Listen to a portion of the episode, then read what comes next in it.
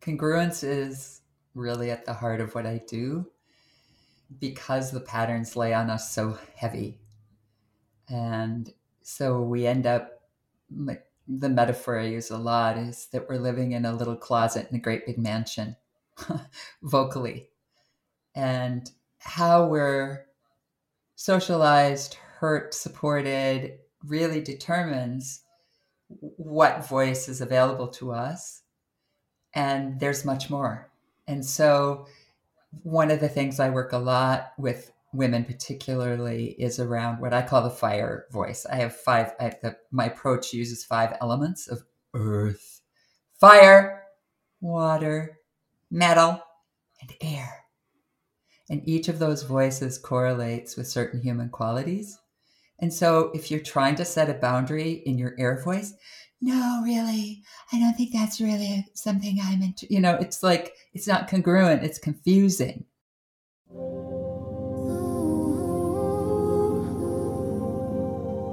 Prophecies have foretold, and wisdom keepers all know that the rise of the feminine will restore balance to our world.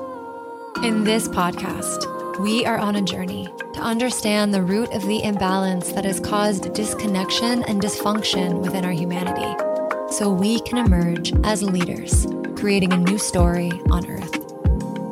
I'm Lauren Walsh. And I'm Shana Connors. With humble hearts and open minds, we will converse with spiritual teachers, historians, psychologists, revolutionaries, leaders, and healers to navigate these evolving times and reintegrate the feminine history that we have forgotten. Welcome to the Time of the Feminine podcast.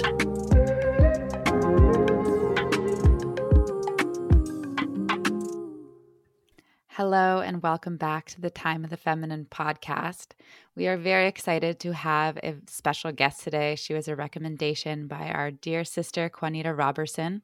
Her name is Barbara McAfee, and her work takes root in the voice. She is a master voice coach, singer, songwriter, speaker, song leader, and author of Full Voice The Art and Practice of Vocal Presence. She lives on the wild and scenic St. Croix River on the Minnesota Wisconsin border in the United States. Our conversation is going to be one of understanding the voice, of expressing ourselves, of understanding the root, perhaps, of why women have been afraid to use their voice. And I cannot wait to dive in. Barbara, thank you so much for being here. It's a total honor. It's a joy to be with you both. And thanks to Juanita for connecting us. We love Juanita here on this podcast. Shout out to her. So, Barbara, this podcast, our intention, the time of the feminine is is to deeply show up authentically and vulnerably and raw, the two of us, as we explore what has happened to the feminine on this planet throughout time and how that's living out in us right now and how as women who are inspired to lead and to teach and to uh, help the world as it's transforming how we can deprogram unlearn patriarchal conditioning colonialist conditioning all the conditioning and liberate feminine power.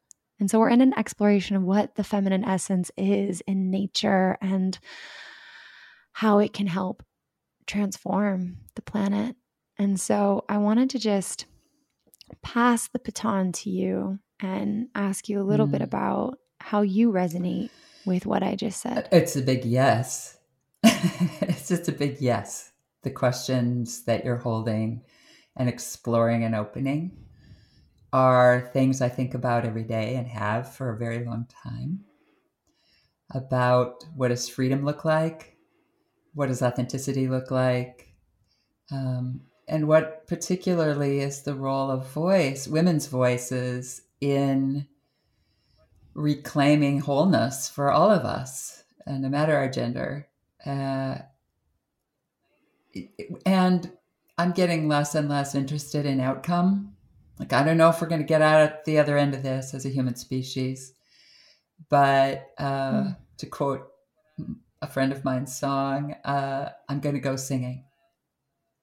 I'm going to go singing. I'm going to go down singing if I'm going to go down. And celebrating mm. the gift of being a person on this planet, which is likely, it wasn't even reasonable to assume that human life would exist and that I got to be here as a woman in this time. It's still hard being a woman, but I got to you know, I got to decide if I wanted to have children or not. I got to decide to get divorced. I live alone. I can travel. I'm educated. So I think a lot about my job in liberating the the feminine through the voice, the feminine that lives in in all people. Mm. you speak with such there's like such a purity in the way that you describe what you're speaking of because it just seems that you've you've sat with it like you've really been with it and i mm-hmm. think in these times to have really been with with something there's such a grace and beauty about it i think because everything's so fast now and there's so much mm. information mm-hmm. and there's like overload to be with someone who has been able to like reconcile in a way i feel like there's a reconciliation that i that I hear in you. And thank you. Thank you because I mm. think for, like, I'm younger than you, but I think for me, it gives me this this understanding of how also I can be. Yeah, to go singing, you know, and to really value this precious, wild life that, like you said, you didn't know that you were going to end up as a human woman on this planet at this time. And what a gift. It's crazy. It's wild. It's uncomfortable. It's a lot of things. And it's also beautiful. And I think that remembering is like, is a precious gift. Mm, so. I want to I want to hear about your work with the voice and kind of what led you here, because obviously this is a topic I want to dive into for the entirety of this podcast, because having worked with women now through the Global Sisterhood and also my friends and women in the corporate workplace where I used to work, this was a topic that came up everywhere. And I think now we're seeing it more and more women wanting to speak their truth. You know, I, f- I feel this within myself, wanting to to say all these things that haven't been said because I've been afraid to say them. So, how did you start working in the voice and then I guess what what are the things that you see specifically amongst women in learning how to express? Like what's the key there? Mm. Well, like many people, I found my healing through my own wounds and though I was supported in singing a lot as a young person, uh, like many women. I'm 62, so like many women in in my generation, it was sort of at the very tail end of the baby boom, and there was still a lot of value in my family and in the culture on being seen and not heard and being nice and sugar and spice and all that. And um, and then there was just some family dynamics that I just carried a lot of the secrets for the family which really affects the voice. Now there's all this research about the vagus nerve and how trauma and the vagus nerve and all I, I know just tiny amounts of it, but now the body is they're learn science is learning what I already intuitively have known for decades that trauma and secrets affect our voices. So I had a lot of stage fright, a lot of shame and self consciousness about singing uh, which is common, except I come from singers. My grandpa was on the radio, and my mother was a soloist. My brother was a soloist, and I kept thinking, "What's wrong with me?" I was such a such a kind question. What's wrong with me? And I started singing in public as a jazz singer. Still love that music, and started therapy the same week. I discovered later in a journal.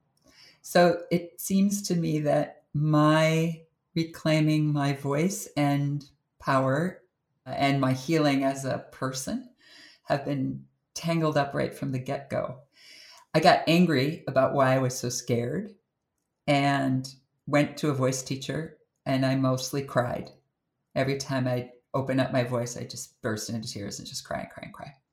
And I'd write her a check. that was that was how my my voice coaching went. There's just a lot of grief on top of my voice. And I went to a workshop she recommended with some people from the Roy Hart Center in France. And that changed the course of my life because they asked me for all the sound I had, not just trying to blend with the alto section or be the way the culture told me I was supposed to. They they asked me for my wildness and took me lower than I'd ever gone and higher than I'd ever gone. And I was making shrieking noises and growling noises. And, and I found it thrilling because it broke open the cherished story I was carrying about who I was as a voice and as a person. And that was, I, am still dear friends with one of those, both of those teachers, but one of them is now my colleague and he's coming, COVID willing, this fall for us to teach, I think, our 21st or 22nd weekend workshop together.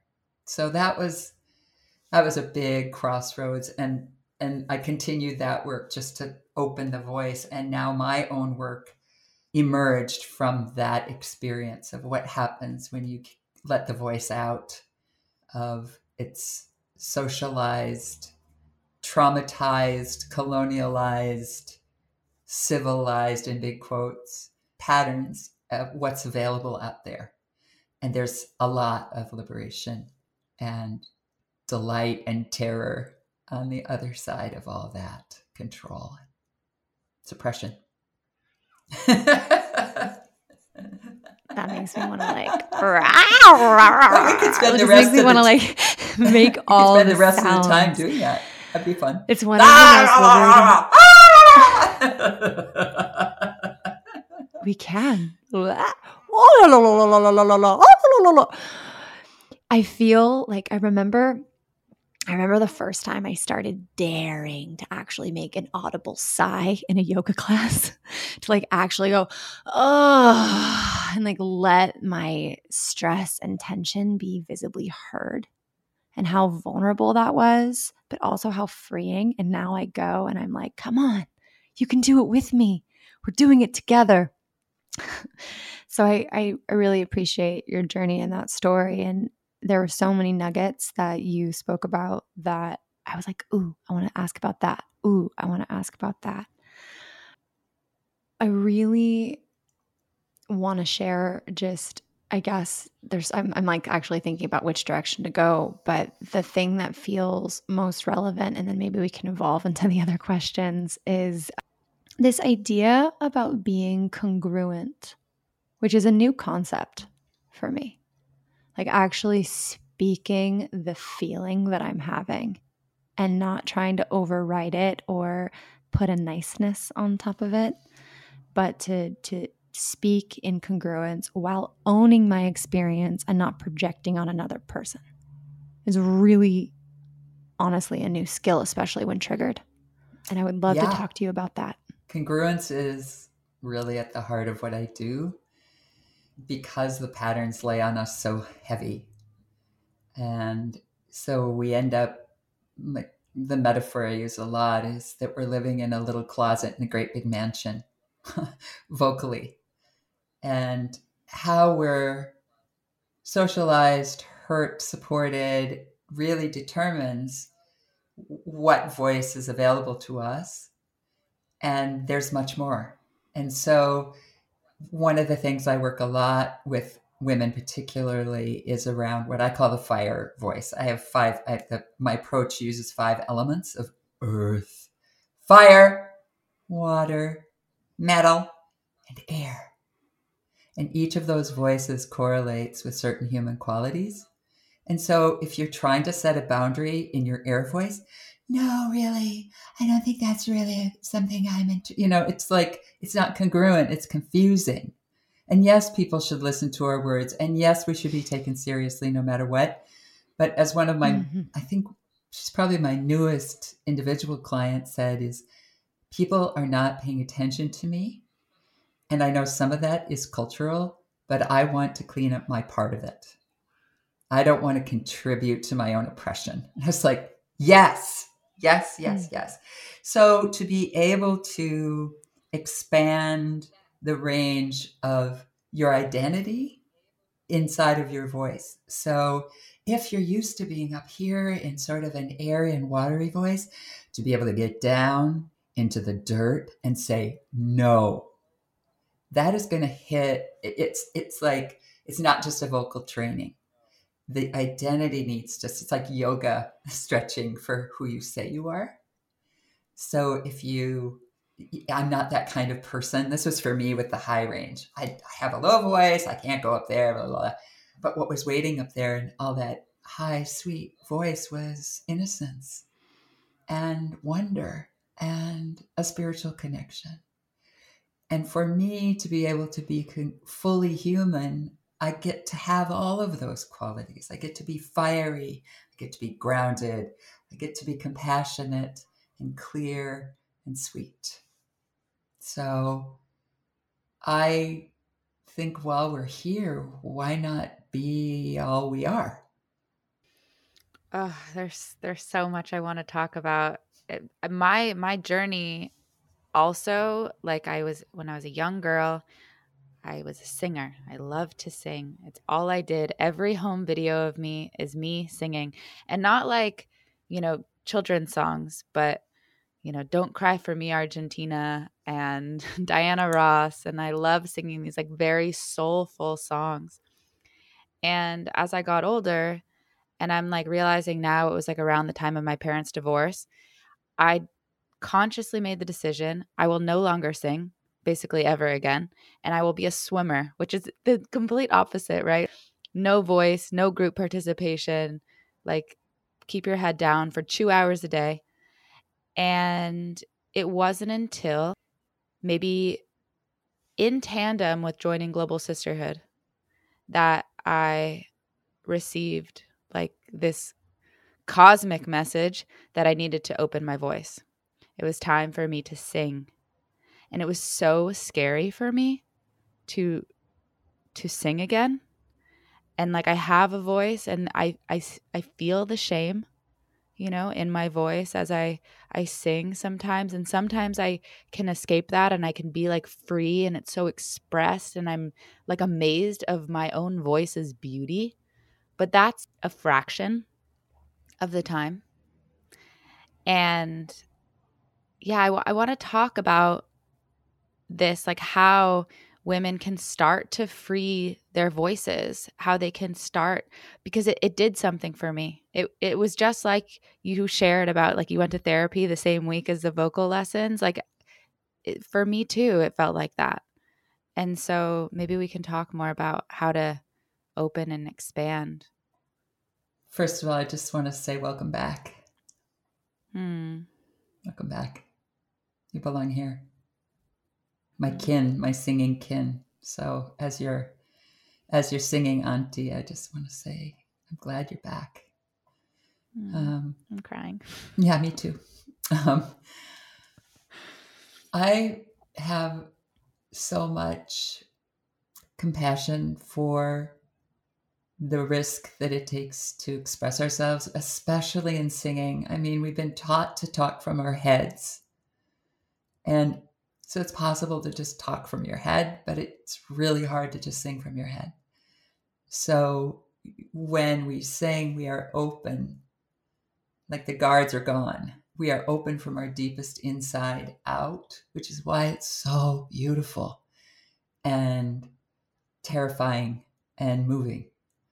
So it is a little crazy to sing, but it's also deeply human to sing. So I love to welcome people into I call them Phillips screwdriver songs, little songs that you can sing around the house. One of the ones that I've given to people over the years is "Oh, what a beautiful morning" from Oklahoma. Oh, what a beautiful morning! You know, it, it's beautiful here where I live in Wisconsin this morning, and I went on my hike this morning down in the park, and I was singing good morning. You know, it feels like the whole world is singing to me, and I just feel like I want to sing back. And so I like to encourage people to make a little collection, have a little list on your phone as you think of things. You are my sunshine, maybe a spiritual song that you like um, from childhood if it's not toxic, or if you want to reclaim it for yourself. I have a lot of those from the Presbyterian hymnal. Morning has broken is one of those. And then also to have an irresistible playlist in your life so that songs that you can't resist singing, like your Diana Ross, Don't Cry for Me, you know, those songs that just you gotta sing. And the car, honestly, I don't know what we're gonna do when we finally live through peak oil because the car and the shower are the last places that humans are able to sing in this culture. So I think singing is a great thing, and people get it all conflated with whether you're good at it or not. And it's so bizarre. It's like I have an old cranky bicycle that I'm going to pump up the tires and go for a ride. I will never do the Tour de France, but nobody says, well, I can't ride my bike because I'm not doing the Tour de France. You know, or I can't fill in the blank, play, play pickleball, go swimming. I'm a swimmer too, by the way. never competitively, but I love swimming so, so much. But singing is one of those things and many other creative things is that you feel like we have to be trained or good or make our living at it or something and um, so i think singing is a really really quick shortcut and also to to not wait until you're feeling safe as to do it while you're like shaking and having sweat run down your armpits and screaming shame in your head it's like ugh whatever. Don't wait because you'll never do it if you wait until that's over. So those are some things. And then I love what you said, Lauren, about just adding sound to a practice. Like if you're doing your yoga, you know your meditation in the morning, just make some ohms, or if you're doing yoga, audible sighs. You could have a conversation with a friend without words, just with sound. I've done this with groups where they just check in with like you know exactly how I feel. you know exactly how I feel. So those are a few things. Yeah, so that's just the way to sort of open the door. And I am now training people to do the work I do because there are so many voices that need liberating. And have people who are carrying my work, who are trauma therapists and naturalists working with children in the parks and moms and singers and choir directors and consultants and all kind of different people. And they can bring all kinds of things. So sometimes people look for a voice coach and they end up with somebody who wants them you know you know to do all their operatic singing. And so that's a little challenging sometimes it's hard to find the right midwife for the baby you're trying to birth Mm. Thank you for the work you do. I uh, want to go back to trauma and the voice. And you know, you said your your trauma was around keeping secrets, which I can totally see can freeze at least the range of the voice, and different forms of oppression or abuse can limit the range. One of the most striking examples of that that I ever saw was when I got to hear a reformed sex trafficker speak at a panel at the UN, the Commission of the Status of Women. His he was this big man, big man, mature man, lived a, a good life, and his voice sounded like he was eight years old. And honestly, it was like one of those moments that changed my life. And I'm going to share more about it on this podcast later on. But it changed my life so much because he did horrific things and he did it all because he was also oppressed and traumatized and manipulated. And it really helped me see this like trauma of like hurt people continue to hurt people until we heal and break the cycle. And i was really you know i will never forget when he opened his mouth that sound he was stunted at a very young age and it was very apparent and so i'm sure with your work you can hear and people's voices and feel in their voices yes. the contraction and the imprint that they've been through and to have that level of attention as you are a vocal coach feels really powerful and healing. So I want to deeply honor you for that work. And I want to share a, something kind of similar, but it's like a cutting edge noticing about myself. And I want to get your advice on it for people who might relate. I notice that, like you said in the beginning, that you've thought a lot about freedom one of my core desires and values is freedom freedom to express freedom to sing i get i can kind of get raspy or go into falsetto at high at high notes and then i blame myself and i shame myself and that's just one aspect of how i can have this inner critic and this inner critic can feel like everybody has an inner critic but i've done so much work on it but there's this particular flavor hidden flavor of my inner critic and I'm on this trip with my fiance right now, and I've been realizing that I have this inner jailer and an inner prisoner. And I'm playing this victim oppressor dynamic in my life and holographically projecting it onto things where it doesn't exist.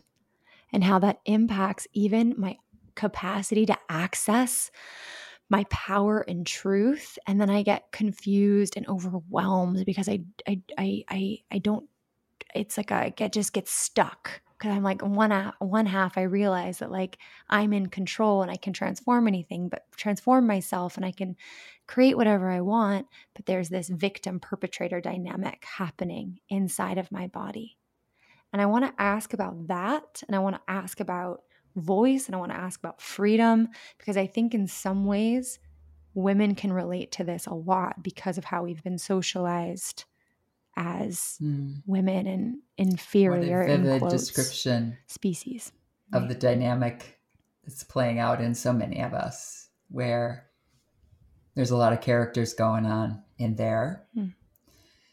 and one of the things that liberated me in that first workshop back in the late 80s with my teacher was that I wasn't being me. I was being an archetype. So when I when my voice, which I thought in it here, went way up here, that was like mind blowing because it didn't fit any of the containers that I have for myself. So part of me feels like those dynamics trying to work inside of these like black and white kind of archetypes it's just like an endless spiral. It feels like it. It's just spinning spinning spinning spinning. And i was i like to yeah. Like good mom or good like I are, let's some examples of the archetypes like good mom, good woman, uh, yeah, business. I like to go with the bigger. Person. I like to go with whatever works. What what? Okay. But I like to work with. Had been reading mm-hmm. some Jungian psychology when I was developing my work, and I love and and absolutely believe in the collective unconscious mm-hmm.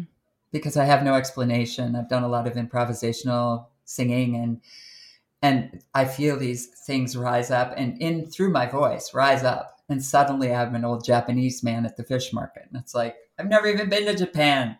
Or I feel like I'm a huge bird. Or that was what made me be able to make that big sound is I was not I was Barbara, I was there, but I was also something else.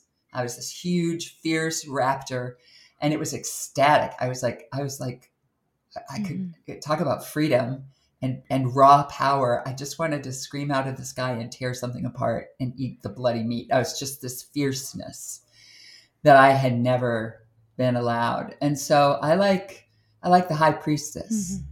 I like the holy slut particularly. That's very healing. Because you either get to be one or the other in the culture, but you don't get to be sacred and sexy in the dominant culture. I like the compassionate, you know, the Kuan Yin, the compassionate mm-hmm. one I like the bear. I like the all the animals. You know, the bear, the beast, the all these other energies because I feel like our the ego is just a, such a teeny tiny little thing that tries to make itself really big.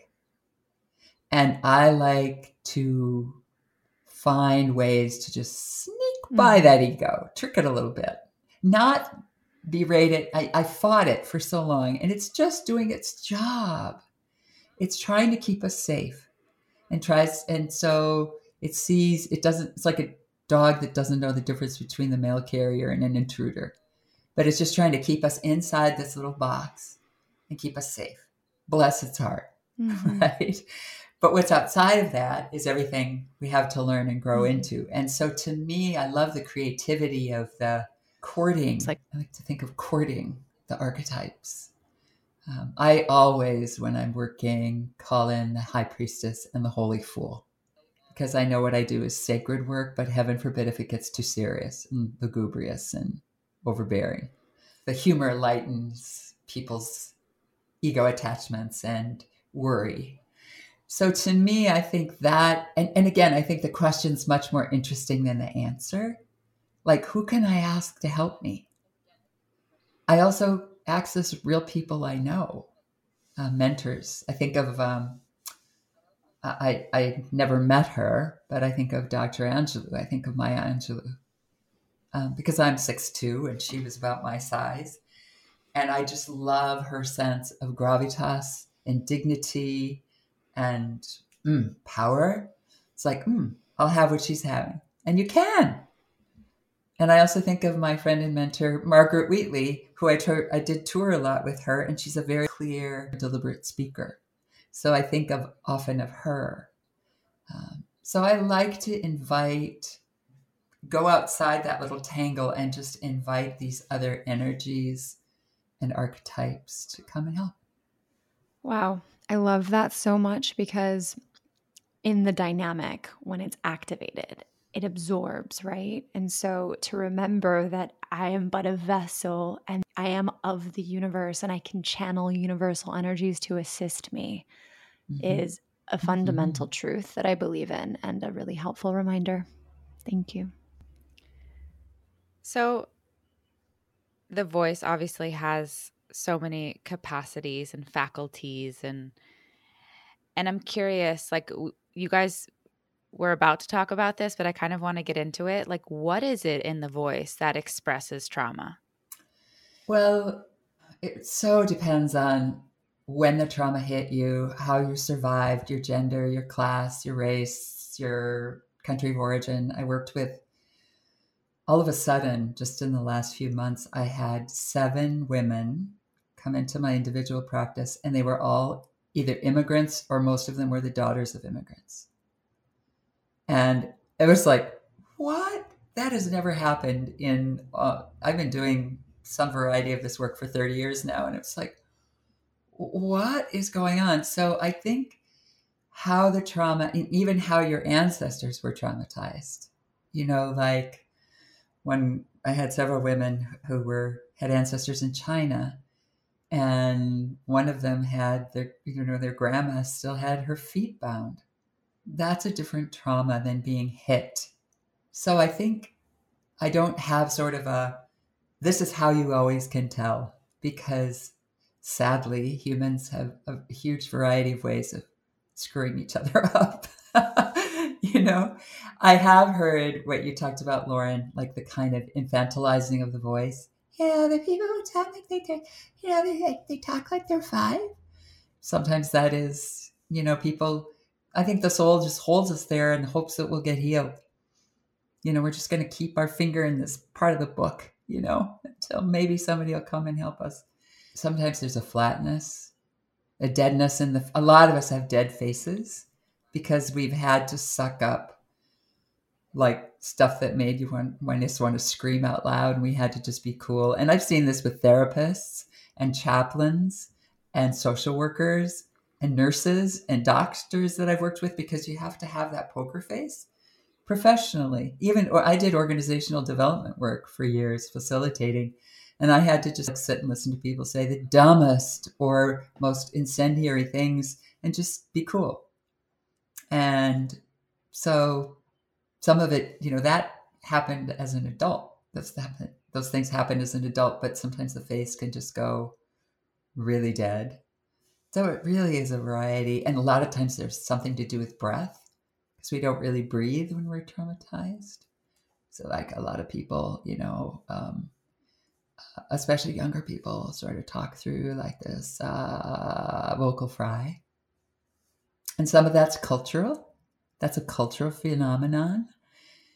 And some of it, some of it I think is just kind of like not breathing while you talk, not not fueling your voice with enough air. So it's all over the place. Sorry, it can't be more formulaic. No, I, I, yes, I think that's super interesting.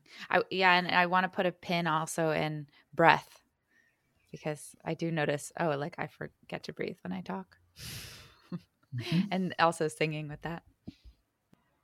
And there's also a frequency I've noticed, like a frequency on the radio or a frequency in the way people will speak on a podcast or mm. a frequency that feels somehow disconnected from oneself. You know, it's like a it's like not even necessarily it's a it's like a tonality, it's like a way I receive their voice. They might say all the greatest things in the world, but there's a way I receive it where I can almost feel the transmission of the disconnect or the pain or the avoidance in the frequency of their voice. And my partner, he feels that in me a lot. When I'm anxious, he knows by the sound of my voice and he'll know before I know. I won't even know I'm anxious and he'll know. Mm-hmm. We're broadcasting all the time. And I was a caregiver for my now dearly departed mama till she was almost 95. And when I would call her up, by the low of hello, I'd know if she was having a good day or a bad day.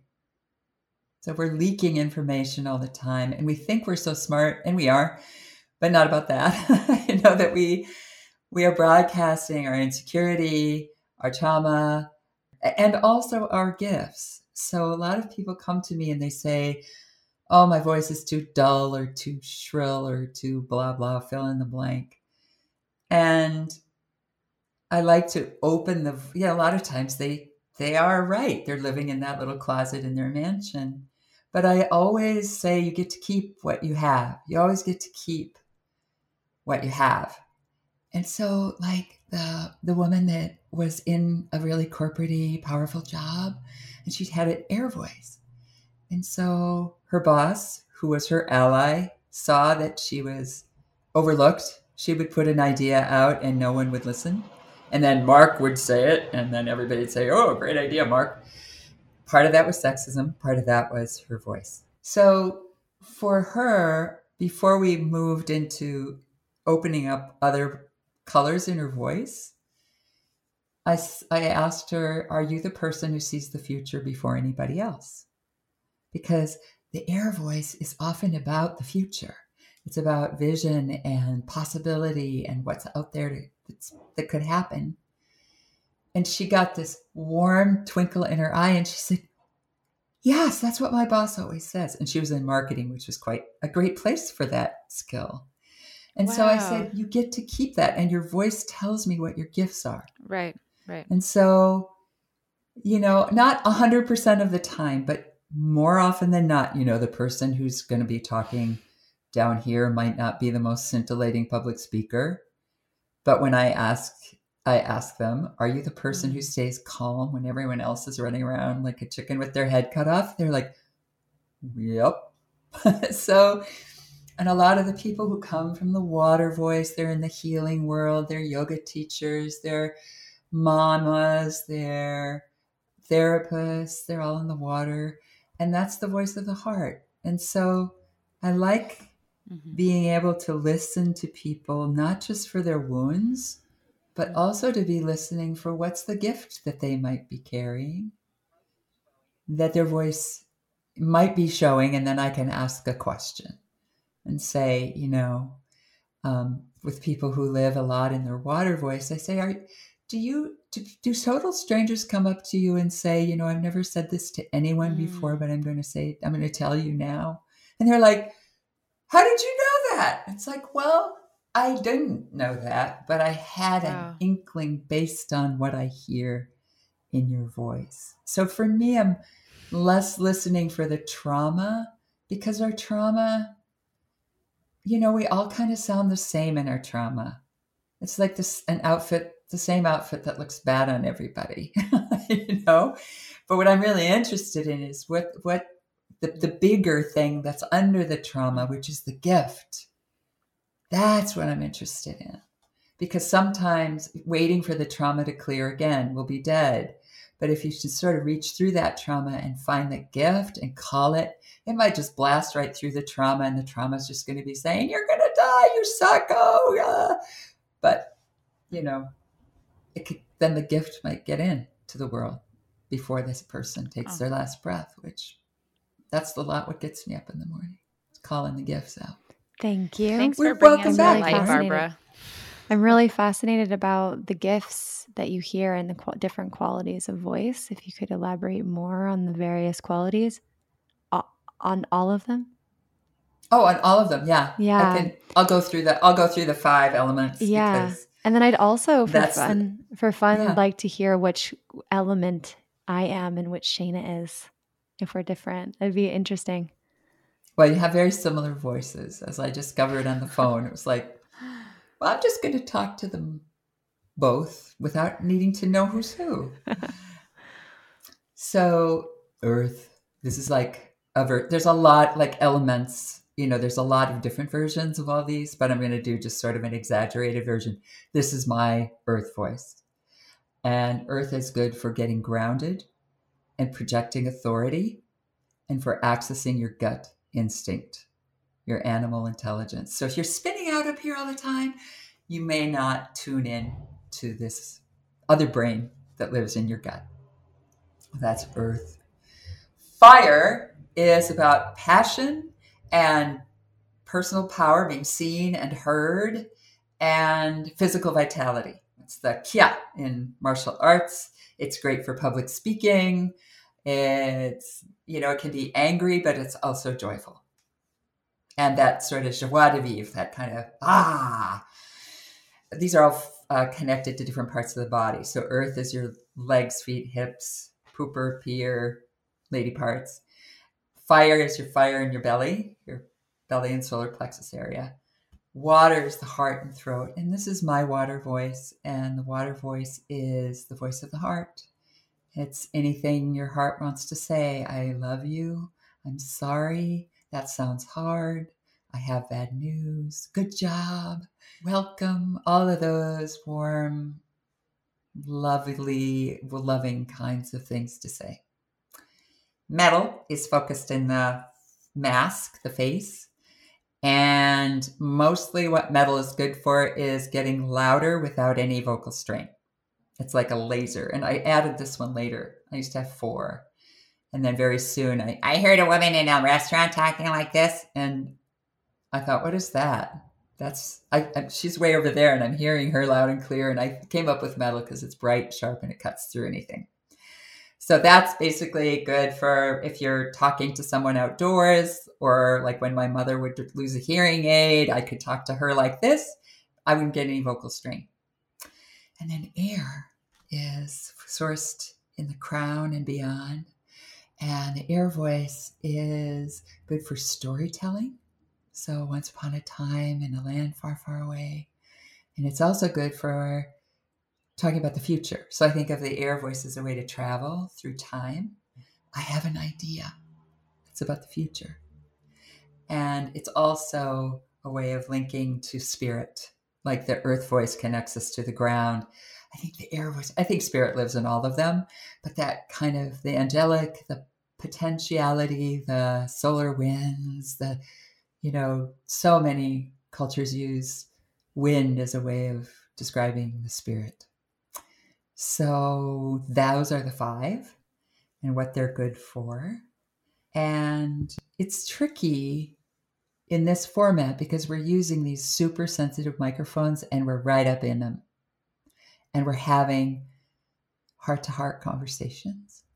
So if I was going to just say where you guys are living, I'm hearing air and water, but I don't know that that's who you are. I think that is how this format is calling forth our voices.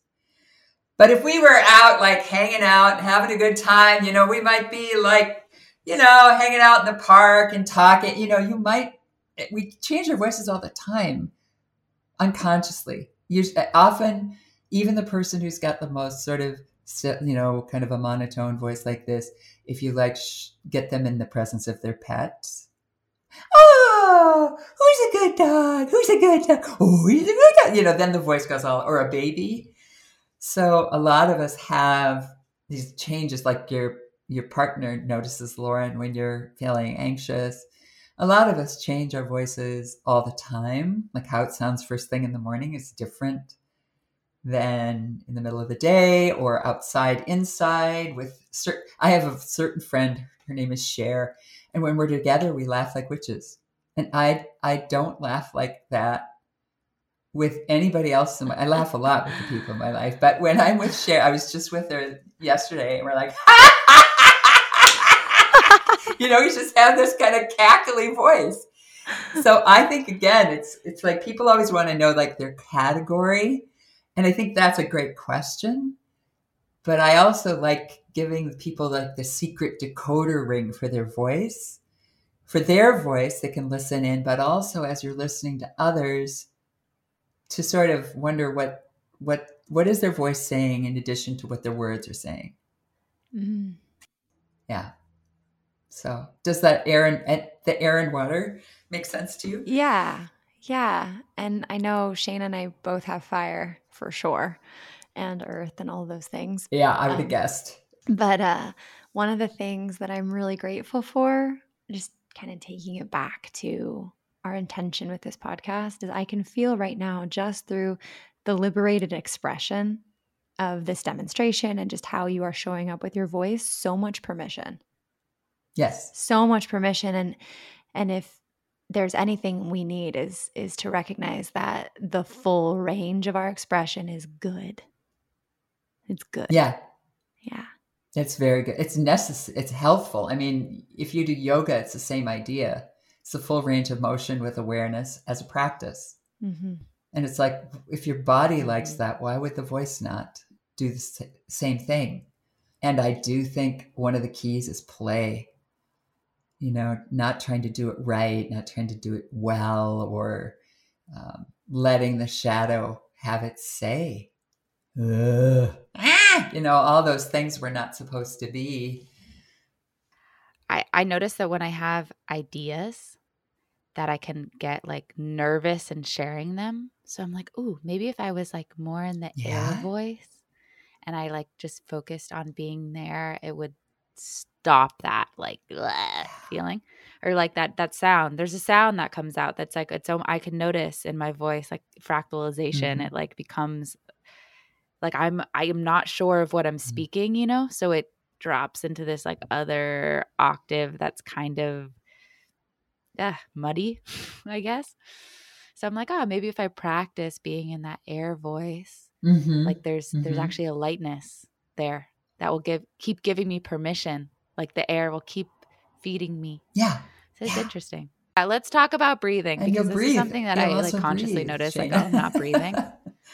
and I notice when I'm singing too, I'm like, how come I'm the person that like taking in breath? So can we talk about with singing yeah. and speaking? Yeah, how to how to breathe properly. Well, there's like a million YouTube videos out there about good singing, you know, good breathing for singing and and all that. But I think, uh, uh, and I have one on my website, barbaramcafee.com. Um, there's a little one that I give to a lot of people, a lot of my students. But one of the things that just blew the doors off of my brain about breathing was to focus less on the taking in and the and focus more on the giving out because our system, our breathing apparatus works best when we're really using up everything. So if you really fully exhale, then inhaling, it just happens. And all our language is about like taking a breath, which makes the shoulders come up and we, you know, we just breathe in the top part of our, of our um, lungs. So my one of my voice teachers talked about letting the breath fall into the body and focusing on emptying and then the filling takes care of itself i also just want to say that we are living in a heady anxious culture, patriarchy, colonialism, uh, scarcity. And one of another person told me once, I wanted, I knew it was true because I kind of wanted to slug them. is that how we are with our breath is how we are with our love and our money. And I was like, oh, hmm. I, I know. Doesn't that. that- yeah, Get what you it's wanted to and it's all 'em. just, yeah, it's all just how we, it's it's how we are in giving and receiving in general. But I don't. I just want to speak to you know. Don't don't take this personally that you don't breathe. It's like this is just a cultural norm not to breathe. And sometimes I think if if singing does anything, it just gets you bringing in more air and putting out more air. It just amplifies that. Um, so I think it's just the the great Western way to live in an oxygen starved starved body. I also want to just think about all the other cultures out there where singing is such an essential part of their culture. It's Yeah. really so empowering when a community dancing and singing is central. Mhm. And so, like, just thinking about revillaging and creating our tribes and our people here in the West and decolonizing in the metaphorical sense uh, how we behave, singing and dancing and, and creating that for our families and creating that with each other and being playful, you know, it feels essential to our freedom, really. It it is, and one of the TED talk I've done two TED talks. One is on my my approach to voice, and the other one was about the power of oral tradition, oral tradition community singing, and that's no paper. It's like here, sing this line, sing it back.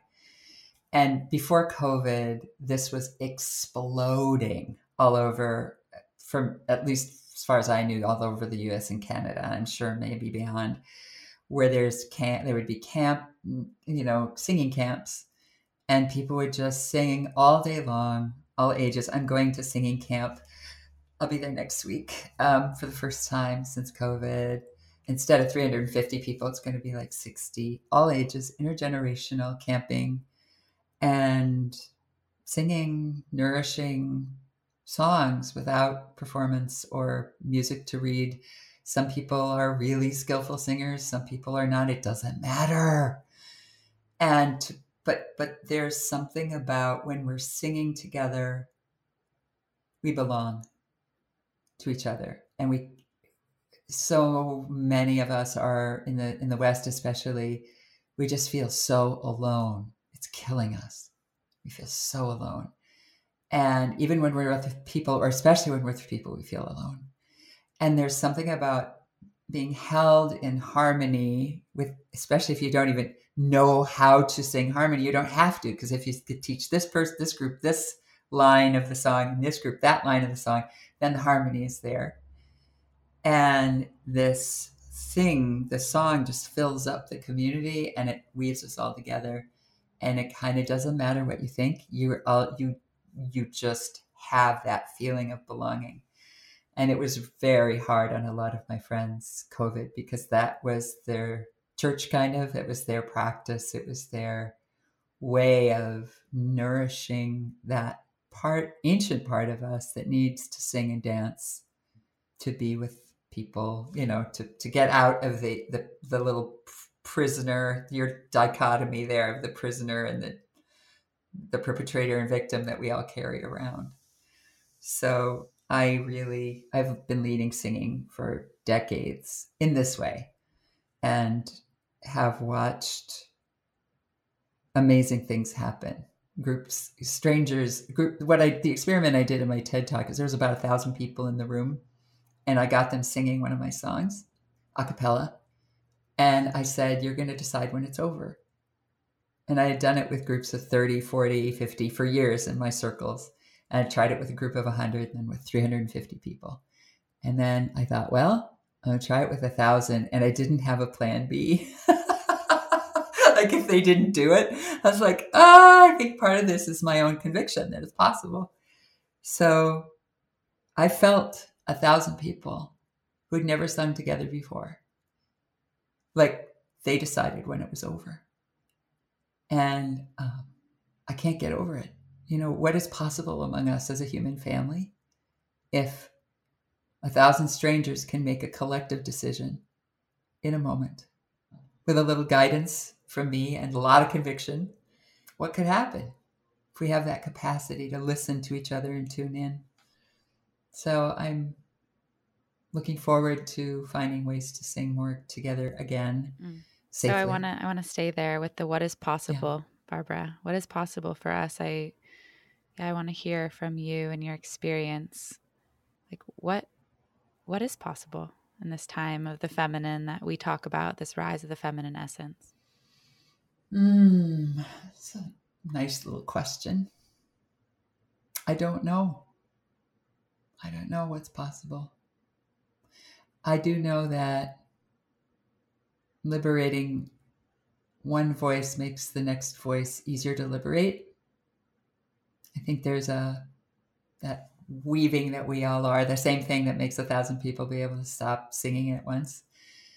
I think that each person who opens up their full voice, and I'm including people of all genders because when I see my six foot five inch nephew, you know, singing way up, way up high and just getting his inner drag queen on. He's straight and has four kids, you know, but he's, you know, he's, he can get his inner drag queen on. And I think he's making more space for um, people who are walking around in um, his kind of bod be able to express more fully. So I always invite everybody everywhere. Um, I also think it's possible to heal back in time. I think a lot about my female ancestors. And you know my grandmother Norma who is who loved politics and liked to smoke cigarettes and didn't care about didn't like kids very much which was hard on my mom and her siblings. But you know she was she was about 20 years old when women got the vote in this country. That is a voice issue. And I'm a little embarrassed at how old I was before I figured that out. I knew her. She died when I was 17.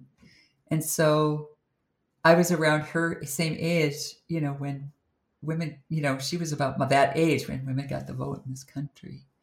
And we're still underrepresented in so many places.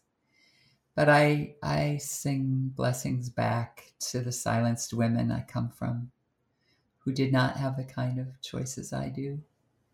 And I also sing out to my sisters who can't, the women who are being trafficked, or the women who can't be educated, or are just trying to get through the day, or who are living in the refugee camps, or are working the street.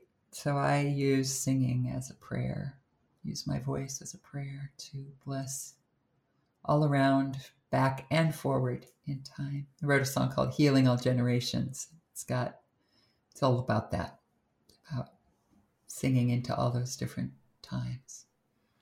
We always ask the same question to wrap up our podcast. And I'm thinking mm-hmm. that it would be nice if, when we ask you this question, you allowed a verse to come to you that you would like to sing as response mm-hmm. to this question. Well, there's been a song. Well, there has been a song like just swirling around. So it'd be very interesting if this is the one.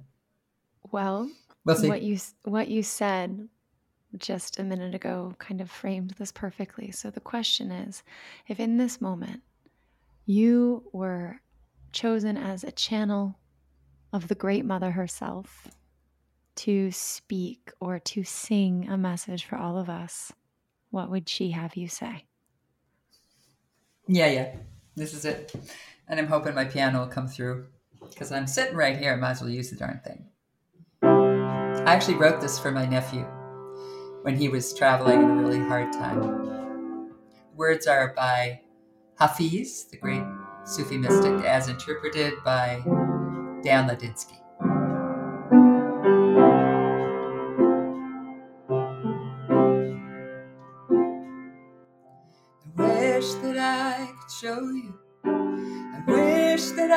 Could show you. Whenever you are lonely or walking in the dark, I wish that I could show you. I wish that I could show you the astonishing light of your being.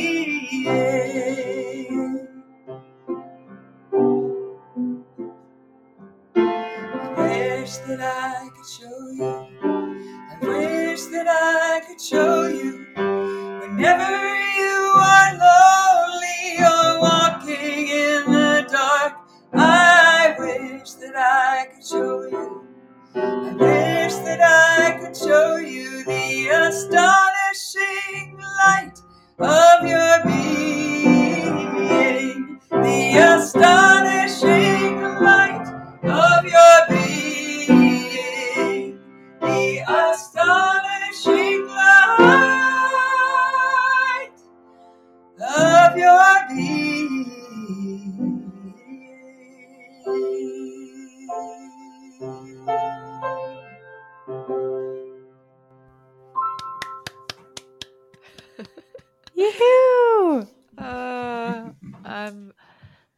sobbing.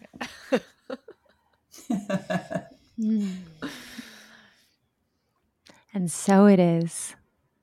Thank you and so so it is. Thank you so much, Barbara. Thank you for inviting me. It's been just great to be with you. Will you share with everyone about where they can learn more about you? Yeah.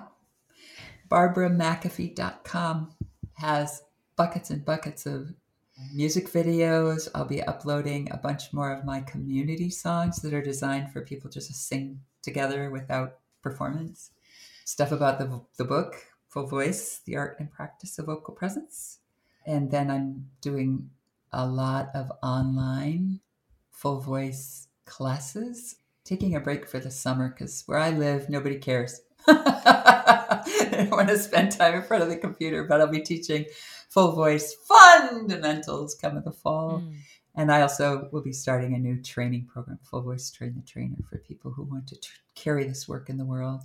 And then I also work one on one with people Mm. and with groups. You know, if you've got like a group of people, like your book club or your practice group of something, I can also work with people online. So I just love getting the voices going. Mm. So my website is the best place Perfect. Well, to find out all that. we'll put it in the show notes.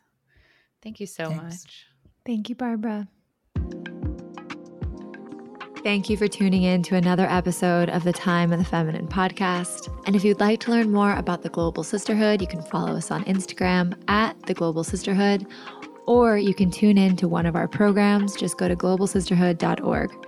It is such a privilege and such an honor to speak with all these amazing women and to continue to speak with you. If you would like to join one of our circles or programs and dive in deeper and have these conversations yourself with us, we would love to invite you in deeper, sister.